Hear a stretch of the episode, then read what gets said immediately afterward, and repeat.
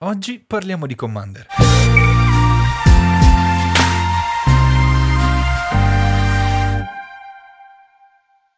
Bentornati a una nuova puntata di Casual Commanders. Come vedete, questa sarà una puntata particolare perché siamo finalmente riusciti ad essere nella stessa stanza, almeno in questo momento.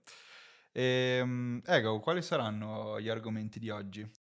Oggi parliamo un po' eh, del costo dei Magic, quindi affrontiamo il discorso di quanto sta diventando costoso il gioco eh, in sé, proprio il lobby, e quanto viene affrontato da Wizard stessa il discorso di quanto diventa costoso mm-hmm. e quali sono le azioni che prende a riguardo. Okay. Quindi in, prim- in, primo luogo parleremo delle ristampe ovviamente. Sì.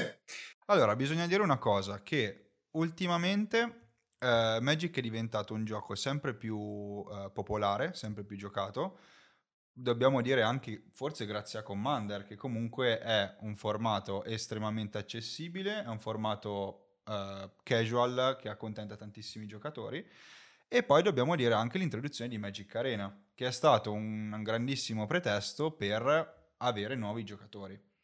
E quindi, ritornando comunque alla questione prezzi, sappiamo che i prezzi si basano sulla domanda e sull'offerta e dobbiamo dire che in questo caso la domanda è aumentata parecchio, perché ci sono sempre uh, più giocatori che giocano a questo gioco. Ecco. Assolutamente, negli ultimi anni eh, Magic è esploso proprio come gioco, quindi ci sono moltissimi giocatori in più e come dicevi tu, eh, il formato più giocato, forse dopo Kitchen Tables, che è il formato gioca tutto quello che hai, e anche da Wizard stessa è stato confermato più volte che è Commander, quindi assolutamente siamo nel pieno del boom di Magic e quindi eh, la domanda è aumentata esponenzialmente.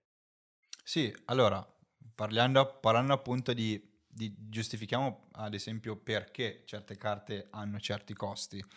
Quindi in questo caso ci possono essere um, carte che costano tanto perché c'è tanta domanda, ma ci potrebbero essere anche carte che costano tanto perché l'offerta è ridicola. Ad esempio ci sono carte che non vengono stampate da 20 anni che ovviamente giustificano un prezzo molto alto. Se vogliamo parlare di ristampe, ad esempio, Green Tutor era una carta che aveva dei prezzi, a mio parere, esagerati, perché era una carta che si trovava in un mazzo introduttivo e pensare dopo tutti questi anni una ristampa comunque giustifica anche un, un abbassamento di prezzo molto repentino, no? Sì, infatti è, Green Tutor è una delle carte che ha emozionato di più negli spoiler di M21 mm.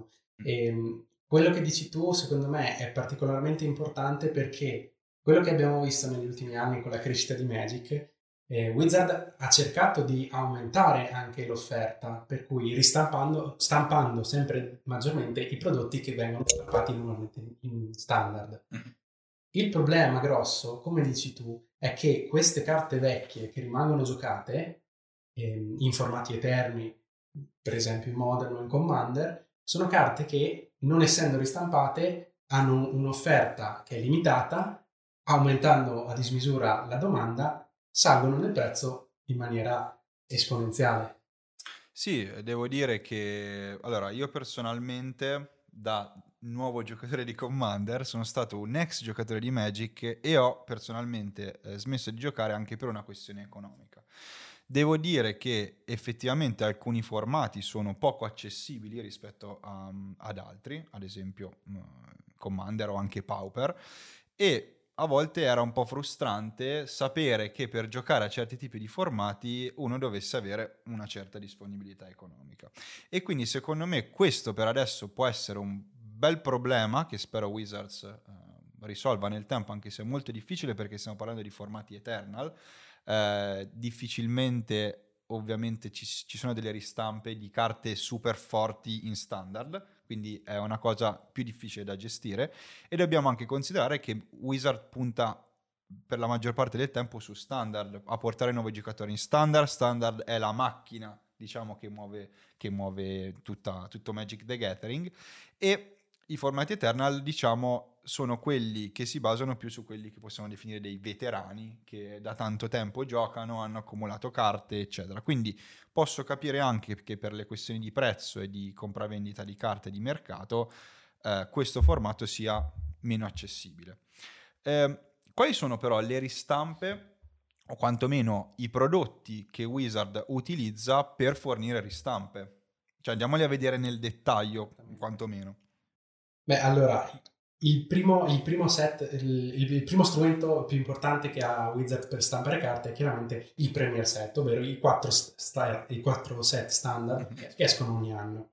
Generalmente vediamo poche ristampe in questi set. È vero che ogni tanto troviamo qualche carta molto interessante, però la maggior parte delle volte sono carte nuove che vengono progettate con l'ambiente standard in mente, quindi con un ambiente meta ben particolare, previsto, diciamo, a volte alcune di queste carte sono progettate anche con l'intento di andare a influire su formati più vecchi e eterni come il Modern o sempre di più abbiamo visto alcune carte che sono stampate pensando specialmente a Commander. Quindi un, F- un occhio di riguardo spesso è su quelle che sono le creature leggendarie di un nuovo set. Però in quanto a ristampe non è il punto, il punto importante. La differenza la fa il corset. Il corset è, sta- è ritornato tre anni fa, M21 sarà il terzo core set dopo quello che era stato un, un grande periodo di pausa, dopo Magic Origins. E ehm, il core set storicamente è sempre stato un punto in cui nascevano le ristampe, partendo ancora dagli albori di Magic, da Unlimited, da Chronicles, tutti i primi set, in, i primi core set diciamo, sono stati di ristampe Sempre solo ristampe. E servivano esclusivamente per fornire quel, tutte quelle carte che stavano finendo la loro disponibilità. Mentre adesso comunque i core set non hanno solo ristampe, hanno anche carte nuove. Esattamente, c'è stato un cambio un pochino nell'attitudine per cui il core set si è trasformato non so, circa una metà di ristampe e una metà di carte nuove. È diventato un momento per avere carte magari più specifiche per il formato standard, che non avessero bisogno di una tematica generale che legava al set, e carte che avevano bisogno di ristampe sia di nuovo per il formato standard, sia carte eh, che servivano meramente per abbassarne il prezzo. Uno degli ultimi esempi mi viene da citare è, è mm, Crogiolo dei Mondi, che è stato ristampato in M19, ma non ha visto praticamente gioco in standard e era chiaramente un, un, un, richiamo per formati come il Commander. Assolutamente, comunque pensiamo, non, ma non è solo Coraggio dei Mondi, ce ne sono tantissimi altri ovviamente. E, um, ad esempio, che ne so, Ugin ristampato è una carta che sicuramente troverà eh, gioco in standard, appunto carte come Coraggio dei Mondi sono carte che anche Azusa ad esempio, mm, Azusa comunque ha dei, è una carta abbastanza forte di per sé, ma sicuramente è una ristampa che apprezzeranno più i giocatori di Modern, i giocatori di Commander e così via. E, ehm, andando avanti, una cosa che volevo sottolineare è questa, dobbiamo sempre pensare che Magic lavora con due anni di anticipo. E anche questa è, anche se proprio parliamo di ristampe, ehm, a, me, a, me, a, me, personalmente dà sempre un po' la sensazione che Wizards cade un po' dalle nuvole, ah ok sì abbiamo fatto questo eccetera, però dobbiamo sempre considerare questo, che ci sono sempre due anni di anticipo, quindi è possibile anche che Uh, alcune oscillazioni di prezzo, alcune, mh, mm, come si può dire, carte che stiamo aspettando, probabilmente sono già sono già state nella mente o nello sviluppo del, de, diciamo del design, insomma, all'interno del, del team. Sì, questo è molto importante soprattutto perché se pensiamo a quello che è il mercato, spesso rischia di muoversi molto molto più velocemente di quelle che sono le pianificazioni che ha Wizard per i prossimi anni. E quindi lo notiamo con alcune carte appunto che erano già previste da, come dici tu, alcuni, alcuni anni e la comunità eh, richiede a gran voce queste carte.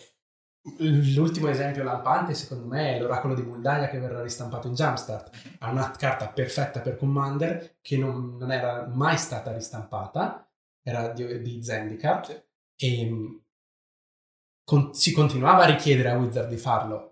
E negli ultimi mesi probabilmente si mangiavano anche le mani perché sapevano che stava arrivando, ma non, ma non potevano fare altro che la faccia di bronzo dire arriverà. L'altro esempio classico che mi viene da citare, che è molto memata anche quella, è Oubliette. Non, abbia, non ha ancora visto la luce del giorno, ma sappiamo che arriverà. Sì, poi, sempre riferito a questo, dobbiamo pensare anche che eh, molte carte di Commander, eh, appunto stiamo parlando di Commander, parliamo di Commander, eh, hanno un costo giustificato anche dalla loro esclusività, nel senso che eh, prendendo di per sé i colori della color pie che hanno certi tipi di effetti, ci sono delle carte che sono diciamo uniche nel loro genere. Adesso, mm, non so, Cyclonic, Cyclonic, Rift ad esempio è una carta molto costosa perché c'è molta richiesta per la carta, ma anche perché ha degli effetti... Ehm, allora, Cyclonic, Cyclonic, Rift si usa principalmente in qualsiasi mazzo perché comunque è una cosa che, che serve sempre. Non so, ad esempio, mi facevi l'esempio di quella, di quella carta bianca che non mi ricordo come si chiama. Lentex. Ok, esatto, che però ha un effetto che di per sé non è da bianco e quindi ne aumenta la richiesta perché è una carta, diciamo, unica nel suo genere. Per questo che comunque costa sì, di più. Esattamente. Tornando al discorso della domanda dell'offerta, in Commander notiamo questa cosa che alcuni staples. Come Lentax, costano di più perché quel colore non ha dei, delle, delle, alternative fattibili. Se guardiamo l'esempio del verde in cui eh, tutti, tu, su tutti i ramp che esistono, per esempio prendiamo Cultivate, certo. Cultivate non costerà mai più di un paio di euro, mentre l'Entex nel bianco è un effetto così unico che se, se io sono un giocatore che vuole giocare bianco, per ottimizzare il, man- il mazzo al meglio avrò bisogno di quella carta nello specifico. Specialmente se non ho il verde, che comunque mi permette di gestire le terre, il ramp e così via. Insomma. Esattamente.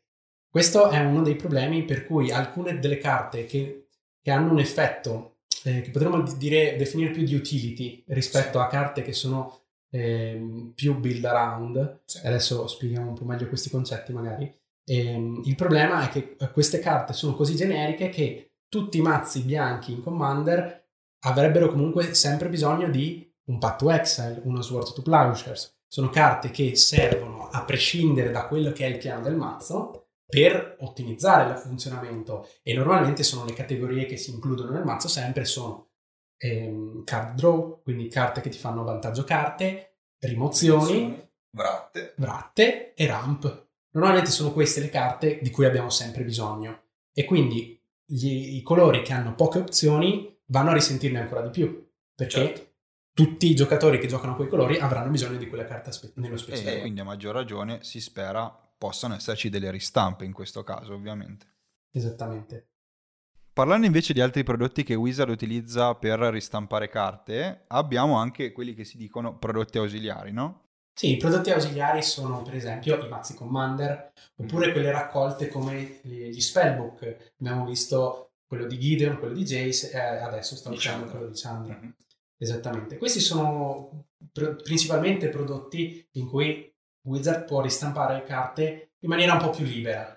Perché, per esempio, se guardiamo gli spellbook, sono legati da una tematica come quella che è Chandra in questo momento, e ehm, quindi da un colore, però sono molto liberi rispetto a quelle che sono le ristampe che possono mettere in, uno, in un set premiere quindi che finiscono in standard, qui non hanno il problema del meta.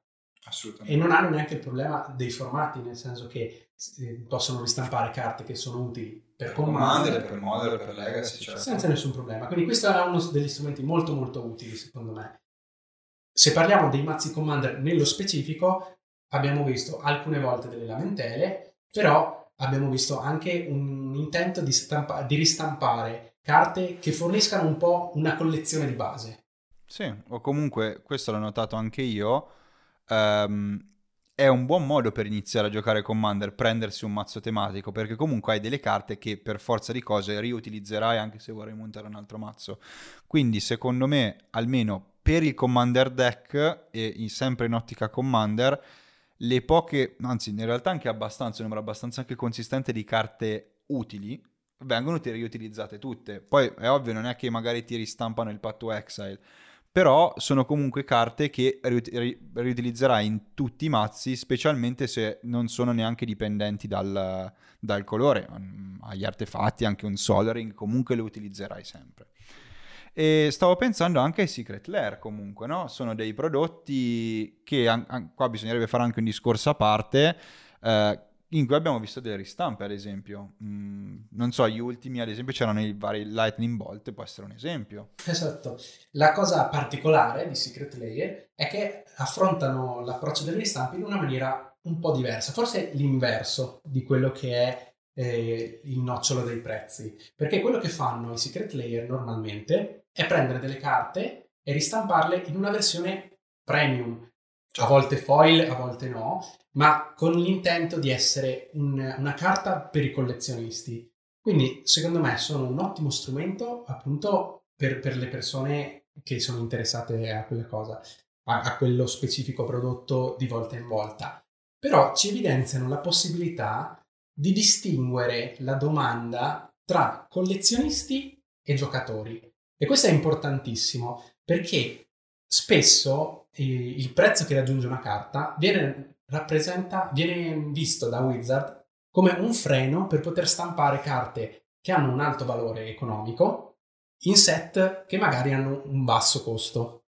Per mm. cui riuscire a distinguere il giocatore dal collezionista eh, potrebbe, diciamo, permettere a Wizard di ristampare carte che hanno un alto valore per il collezionista sì. in un prodotto per il giocatore. Mi spiego meglio. L'esempio molto molto classico che viene fatto è il Sol Ring che abbiamo menzionato prima. In tutti i mazzi Commander che vengono fatti da Wizard troviamo il Sol Ring. Sol Ring, se vogliamo acquistarlo da soli, costa un euro, due euro. Però cosa succede? Un Sol Ring originale, una delle prime ristampe, oppure il Sol Ring Masterpiece di, Masterpiece di Kaladesh, costa 100 euro ed è giustificato perché è un prodotto da collezione. E in questo caso eh, giustifico molto più, almeno una scelta del genere nel prezzo, perché è legato all'esclusività, cioè a proprio in questo caso, come dicevamo prima, all'offerta.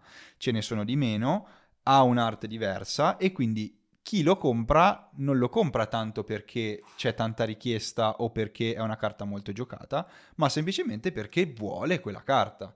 E questo secondo me è molto apprezzabile perché se andiamo a vedere tutte le varie oscillazioni di prezzo che ci sono, almeno io personalmente apprezzo molto di più che una carta costi tanto per il suo valore di collezionismo, non tanto per la sua domanda e che è, diciamo, che aumenta durante il, il corso del, del, del, meta, eccetera, perché magari una carta costa tanto non perché ha un valore di collezione alto, ma perché viene giocata tanto. Perché è necessaria per giocare. E questo problema, il fatto che alcune carte costino tante solo perché sono giocate tanto, che è sostanzialmente il nocciolo della questione, è quello che poi limita i giocatori.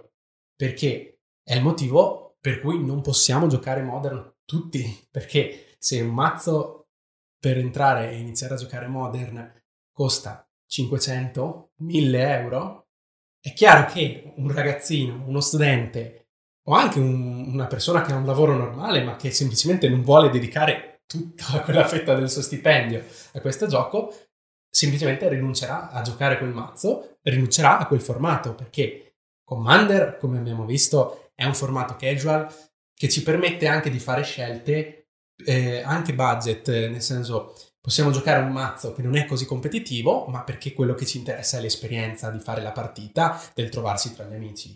Ma se una persona gioca modern, difficilmente giocherà un mazzo modern. Perché gli piace giocarlo, o, co- o quantomeno gli piace giocarlo, ma magari anche perché è forte in quel, in quel meta. Più che altro non giocherà un mazzo che non è meta.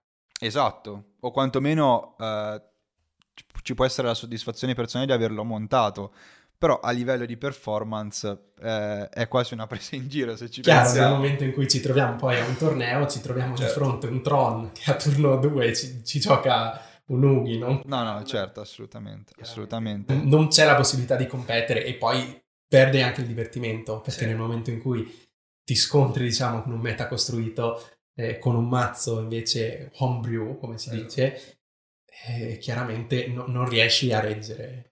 No, sì, poi ecco, la cosa bella di Commander è che eh, anche in Commander però c'è un meta, no? Cioè ci sono dei mazzi che sono più performanti, delle meccaniche che va- funzionano meglio, eh, però è una cosa diversa perché c'è un meta generico, però già questa cosa anche tra amici si può definire, ad esempio gioco più pesante, gioco più leggero, mi faccio un mazzo ehm, che ad esempio di cui non si è mai vista la meccanica, però è questa la cosa bella perché il, la creatività nel, nel, proporre nuovi mazzi o comunque nel giocare con, con giocatori diversi, e questa è la cosa bella secondo me di Commander.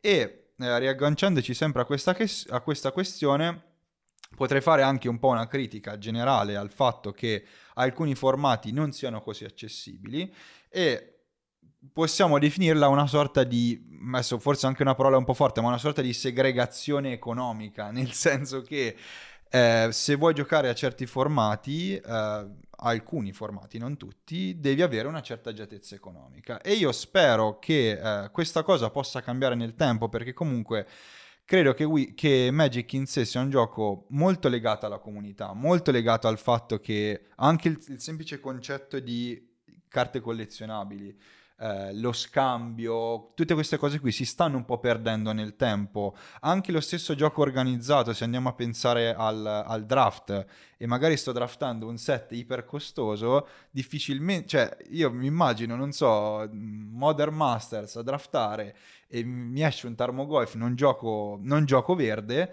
però è una pugnalata al cuore lasciarlo, perché c'è un, un altissimo valore economico dietro questo. Non mi ricordo in che procura era stato in cui avevano aperto... Un Tarmogoyf foil, me lo ricordo molto bene, assolutamente. E anche quando sei un pro player che arrivi al massimo del livello dici, vabbè, sai che c'è, un Tarmofoil io me lo piglio. esatto, esatto, esattamente. Quindi si perde anche un po' il concetto di quanto la carta è forte in, nell'utilizzo che ne fai, ma semplicemente quanto la carta ha valore di mercato. E quindi qua mi collegherei all'altro strumento che Wizard può avere per le ristampe, che sono i master set. Che cosa ne pensi te dei master set? E possiamo anche parlare un po', se vuoi, del, del nuovo Double Masters. Master set sono interessanti proprio perché si propongono principalmente per ristampare carte, quindi è chiaro che l'idea di fondo è quella di abbassare il prezzo delle carte e renderle più disponibili. Wizard stessa dice questo è un metodo per permettere a più giocatori di entrare nel, nel, nei formati eterni.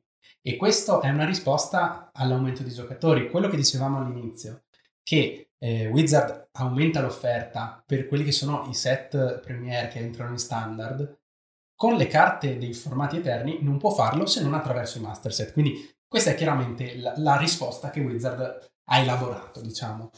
E la sua utilità, cioè la sua, più che la sua utilità, diciamo, quanto sia efficace, non è sempre, non è sempre scontato, perché quello che abbiamo visto negli ultimi anni è che, innanzitutto, prima che venissero sospesi per un paio di anni dopo Ultimate Master, ci sono stati un paio di master set che sono stati Master 25 e Iconic Master che sono sembrati un po' ridicoli rispetto ai precedenti, perché avevano ristampe mediocri rispetto agli altri, sì. E non, avevano, non risolvevano nessuno dei problemi che, che c'era effettivamente. Quindi Ultimate Master è stato un ottimo esempio invece di quello che poteva effettivamente Wizard fare, però c'è stato un aumento di prezzo. Adesso che arriva Ultimate Master, che sembra promettere molto bene. Double Master. Sì, scusate, Double Master Sembra promettere molto bene, le prime preview che hanno fatto sono pazzesche sia per il Modern che anche per il Commander. Però il prezzo è aumentato ancora e si parla di 16, 16 euro a pacchetto, che è abbastanza... non solo, è incredibile. Intanto è difficile da digerire poter pensare di pagare 16 euro una singola busta. Certo. Ancora peggio se noi pensiamo che secondo, la seconda opzione con cui Wizard li propone al mercato è il fatto che siano draft set. Quindi se noi pensiamo che di dover andare a fare un draft in cui spendiamo 45-50 euro solo per poter entrare e fare il draft, certo. è chiaro che il, il, discorso che facevi tu, della, anche della pressione che sente il giocatore nel momento in cui apre il pacchetto e deve fare il draft pick, ma si trova davanti delle carte che magari gli ripagano l'intera entrata, eh, secondo me eh, ti, ti, sconvolge anche quella che è tutta la possibilità di fare un draft eh, effettivamente come andrebbe fatto, quindi scegliere, le carte giuste, provare una strategia ma- magari diversa dal solito, eh, perché in quel pacchetto abbiamo visto un paio di carte più interessanti, dici magari in questa provo qualcosa di nuovo. Se invece mi ritrovo a dire cavolo ho speso 50 euro per essere qui in questo momento, magari valutiamo molto, molto diversamente questa opzione. Sì, soprattutto se pensi che Double Masters dovrebbe essere un set per far avvicinare nuovi giocatori, cosa che a, almeno a me risulta un po' diciamola così divertente, eh, però ecco, immagino che un nuovo giocatore sia da un punto di vista economico non, non, non si sa se ha quella disponibilità, ma poi un giocatore deve, per avvicinarsi a un formato deve, deve giocarlo, deve provarlo, quindi ad esempio, una, una cosa che, ave- che, ne parlavamo anche prima, che ci è venuta in mente, potrebbe essere anche, non so, un Phantom Draft, ad esempio, potrebbe essere molto più efficace per far avvicinare nuovi giocatori. Perché, ok, non, giochere- non si terrebbero le carte, ma avrebbero comunque un'idea molto eh, libera di come può essere un draft, di come può essere eh, le meccaniche che ci, stanno, che ci stanno dietro. Poi è ovvio che il draft non serve per avvicinare i giocatori prettamente al modern, perché non è che giochi un mazzo da modern però uh, ti dà quella sensazione, no? Alla fine. In realtà spesso succede, eh, almeno in Commander, a me è successo spesso, magari di aprire una busta, trovare una carta, o, o sento storie di un sacco di giocatori che magari ritornano a Magic dopo anni, vanno a un pre-release, certo. aprono una carta particolare e decidono, ok, io gioco questa carta, e quindi in Commander, per esempio, apri una leggendaria e dici, costruisco un mazzo su questa leggendaria.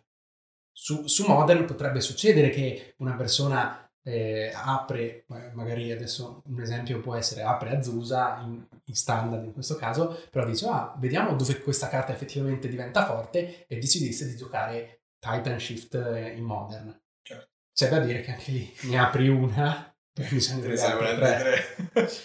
Chiaramente. Altro vantaggio del Commander sono comunque le carte singole non in 4x, che comunque è una cosa molto bella. Però sì, il Phantom Draft secondo me per questi tipi di draft così costosi potrebbe essere un, un ottimo esempio, cioè un, un, ottimo modo per fare effettivamente avvicinare quei giocatori, quelli per cui secondo Wizard questo prodotto non è stato progettato, esatto. eh, per fargli vivere l'esperienza del gioco comunque e farli comunque, avrebbero comunque magari quella, quella, quello stesso innamoramento che possono avere nel vedere quest- delle carte. Mm-hmm. Perché come dici tu, eh, se, se, la vedono e decidono poi di, di montarci un, un, mazzo, se loro non hanno abbastanza soldi per andare a farlo quel draft, non avranno mai quel momento che li accende la scintilla esatto. e quindi non si avvicineranno mai a quel formato. Il Funded Draft secondo me è, è utile perché può comunque permettere un buon guadagno al negozio perché il negozio chiaramente eh, anziché aprire i box magari da vendere come singole, può dire questi box li dedico al, al draft, mhm. richiedere un'iscrizione per avere dei premi, quindi avere comunque il suo guadagno come farebbe in un draft normale. Certo. Comunque ci sarebbe un monte premi, ad esempio, premi in pacchetti, ad esempio. Esattamente, quindi anche il giocatore poi avrebbe anche il, lo stimolo a dire ok, mi impegno a draftare meglio, certo. ma non avrebbe quella paura di dire sto perdendo dei soldi. Certo, o comunque sto perdendo anche se ci pensi non tempo, però mh, sto perdendo un'occasione di draftare bene. Ecco, sì, sì, esattamente. È, è, proprio una sensazione bruttissima che senti dentro di dire, ok, eh, mi trovo a dover prendere questa Shockland perché so che vale dei soldi o anche semplicemente perché so che la gioco in un mazzo che ho a casa. È la, mat- la carta che mi serviva per il mio mazzo Commander certo. che, che, sto costruendo da tempo, anche al di là del valore economico. E, ehm, però invece dire, ok, non è nei miei colori, in questo caso la carta a fine del draft la restituirò al negoziante, potrei dire passo avanti e scelgo una carta che mi serve per questo mazzo qua e come ti dicevo, magari questo draft qua provo una strategia un po' fuori o fuori da quello che è il mio comfort zone o fuori da quello magari che sono gli archetipi precostruiti perché hai visto un paio di interazioni particolari, ti permetterebbe di essere molto molto più libero. Sì, poi ecco, cambiando leggermente discorso, secondo me tutta questa questione legata ai prezzi eccessivi, eh, diciamo l'esempio più eclatante di quello che riflette almeno questo problema forse, sono forse le terre, che concettualmente sono eh, delle carte che sono indispensabili. Se uno pensa un mazzo non può esistere senza terre, il gioco in sé si basa sulle terre, si basa sul fatto che le carte abbiano un costo di mana colorato, colorato e, ehm, e, le terre siano indispensabili. E quindi ehm, tanti esempi se ne potrebbero fare, l'ultimo potrebbe essere uh, l'ultimo Secret Lair Ultimate Edition in cui vediamo delle fecce a dei prezzi spropositati, però secondo me più che questa è la questione su, uh, sempre incentrato sulla domanda e l'offerta, no? E, e anche sulle ristampe, perché comunque molte terre non vengono ristampate da tanto e sono molto utilizzate. Le terre sono l'esempio più lampante del problema delle ristampe, perché di nuovo sono l'esempio più lampante del, del problema tra l'offerta e la domanda, perché nei formati eterni specialmente le fetchland sono una, una cosa eh, essenziale e, e sono quelle carte che hanno sempre una maggior richiesta ogni volta che non c'è un giocatore nuovo, se decide di, di partecipare effettivamente a quel formato, quindi dire gioco a Legacy, gioco Modern, le Fetchland purtroppo non può farne a meno. E secondo me le terre rappresentano un capitolo completamente a parte, perché dal mio punto di vista le terre non dovrebbero essere rare. E questo lo credo sia dal punto di vista costruito, sia dal punto di vista del prezzo che poi raggiungono, certo. e sia dal punto di vista anche nel draft, perché di nuovo, torniamo al momento in cui io sto draftando e apro, mm, mettiamo che stessimo draftando Tarkir, in cui effettivamente potevo trovarmi una Fetchland, magari nel primo, pa- nel primo pacchetto. Sì. Difficilmente te la lasceresti sfuggire, certo. perché sai che ha un valore, e, e, non si parla di nuovo solo di, di, di valore economico, ma un valore perché tu sai che quella carta lì la giocherai pressoché in tutti i mazzi, perché tra l'altro le Fetchland, oltre a essere eh, utili nei colori permettono anche di, di splashare o essere giocati al di fuori dei colori. Pensiamo in Commander in cui possiamo giocare le Fetched indipendentemente dai nostri colori perché certo. non hanno il simbolo di mana e quindi possiamo giocare una Misty Rainforest che cercherebbe foresta e isola. Magari in un mazzo dove di, di isole non ne giochi, di, di, blu, non, di spell blu comunque non le giochi. Esattamente, potremmo giocarla in un mazzo che è Gruul per esempio. Certo, assolutamente. Solamente per cercarci la terra. E quindi sono carte che hanno un, un, comunque un, una fortissima eh, appeal per i giocatori. Però il fatto di trovarle come unica rara nel pacchetto, secondo me, ti, ti, rende, ti rallenta molto, diciamo, quella che è la possibilità di ristamparle, perché appunto Wizard, come abbiamo visto, tiene d'occhio quello che è il mercato secondario per decidere quanto può ristampare una carta. Quindi, sì. se, se invece fossero stampate fin dall'inizio come carte non comuni o comuni, follia. e, ehm, quello permetterebbe a Wizard di ristamparle ancora di più perché si renderebbe conto che è una carta giocata e se, se non avesse quel prezzo così alto non avrebbe poi il problema di scomodare quelli che sono i venditori, diciamo, di, di metterli in pericolo, che è sempre la loro paura probabilmente. Sì, forse però, eh, sempre riferito a questo, se volesse veramente intervenire su, intervenire su questo punto di vista, dovrebbe secondo me fare un piano graduale che non sia troppo repentino, tipo metto le, le fetch comuni, ma sia una cosa molto più graduale in modo tale che il mercato si adatti in qualche modo e che i venditori non, non ne risultino danneggiati in qualche modo.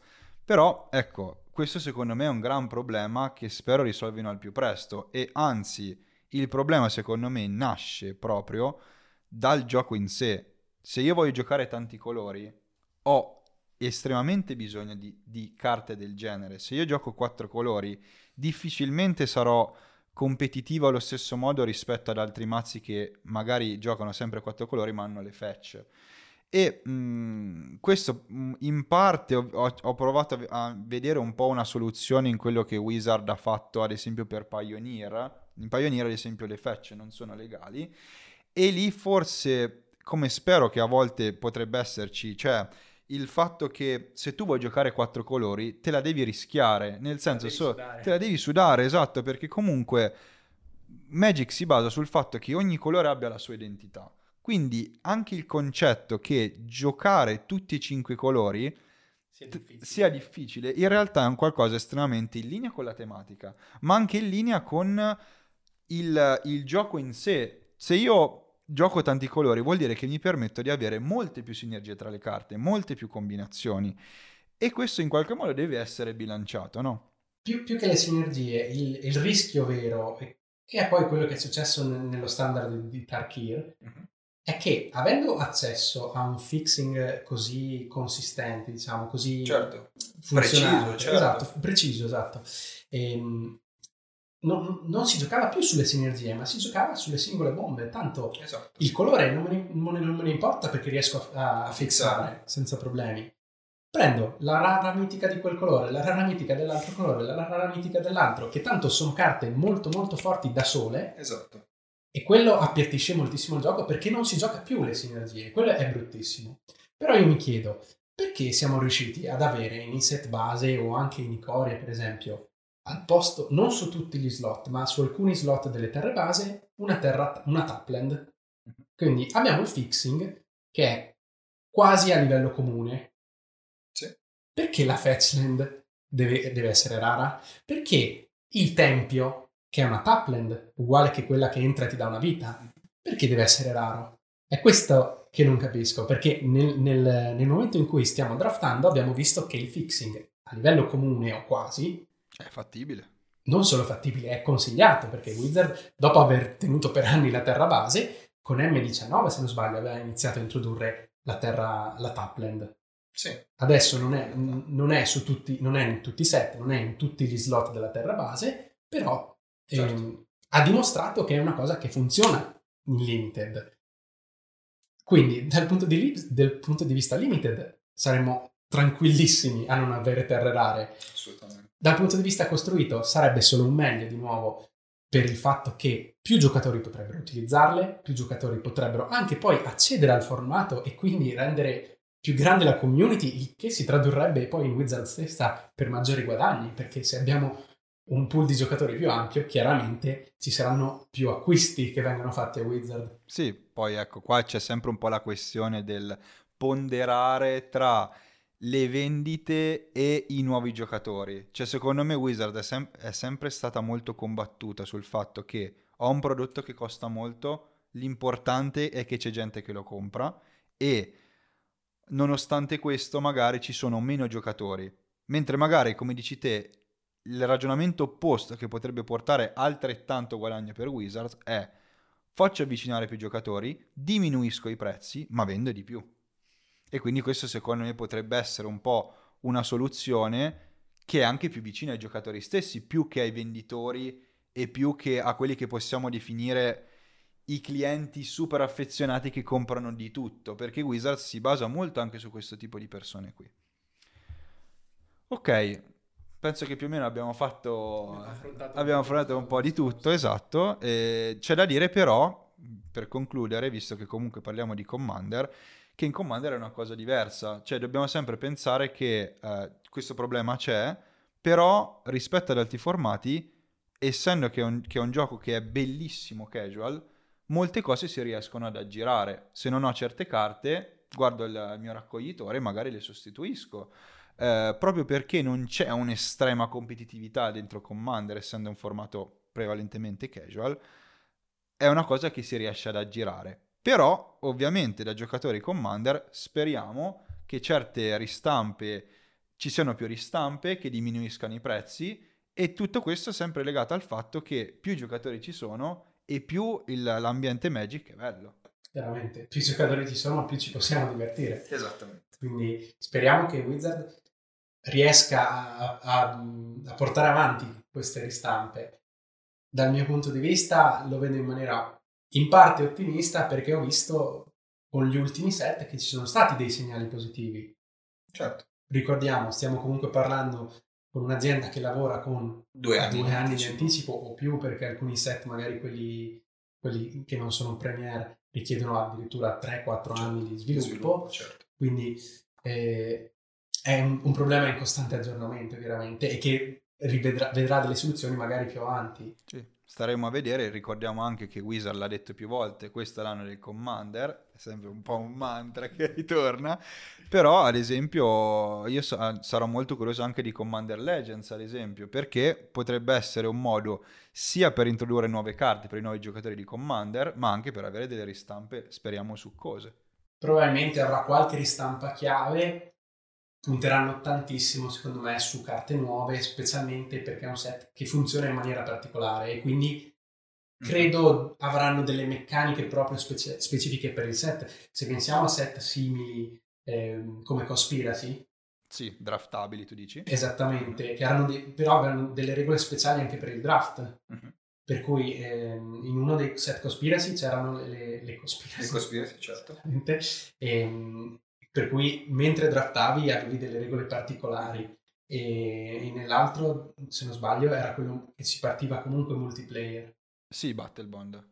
Eh, Battlebond era Twidded Giant. Ah, giusto. Però anche quello è un esempio per cui avevano fatto molte meccaniche, eh, molte carte nuove che, erano, che giocavano sul fatto che si potesse giocare assieme. Per esatto. esempio, c'erano i, i, partner con che permettono a un giocatore qualsiasi di cercare nel mazzo il partner e che erano, erano, fatte chiaramente per essere giocate assieme. Quindi io credo che anche in Commander Legends vedremo molte carte nuove che giocano proprio su come funzionerà l'evento. Sì. Però chiaramente avranno lo spazio per avere alcune ristampe importanti. Certo, comunque fa piacere sempre che sia comunque un pretesto per far avvicinare nuovi giocatori. Quindi, penso che abbiamo finito. Ci vediamo come sempre ogni settimana per la MTGTG e alla prossima. Ciao. Anche voi credete che il prezzo di Magic si sia alzato negli ultimi anni? Quali carte vorreste vedere ristampate? Fatecelo sapere nei commenti e come sempre ricordate di mettere mi piace al video, condividere ed iscrivervi al canale. Se volete rimanere sempre aggiornati sul mondo di Magic the Gathering, ricordatevi di attivare la campanella per non perdere nessuna novità del canale. Da Egao e Lazze, ciao e alla prossima!